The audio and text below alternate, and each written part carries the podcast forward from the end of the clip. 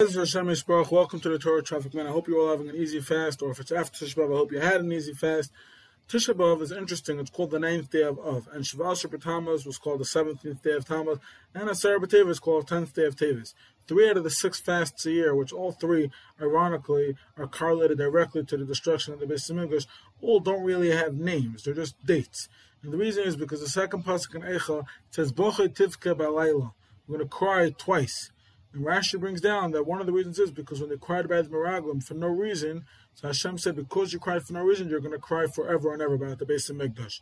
So interestingly enough, we don't call it Yom HaChurban, we don't call it Chag, we don't we don't call it anything. Not only that, it's it's basically hinted throughout Tisha that it's really a Yom. They don't say Tachanun, we didn't even say Tachanun by Mincha before Tisha right? So it's a day that is just called the ninth day of I don't even think they want to refer to it as a day of the Churban. It was just a day designated for crying, so we call it the ninth day of Av.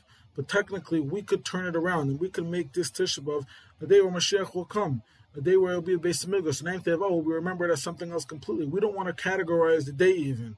Hope this gives a little bit of chizuk to know that yes, we could and we will change this year. Have a great day, an easy fast, or easy rest of your day. Ben Miriam.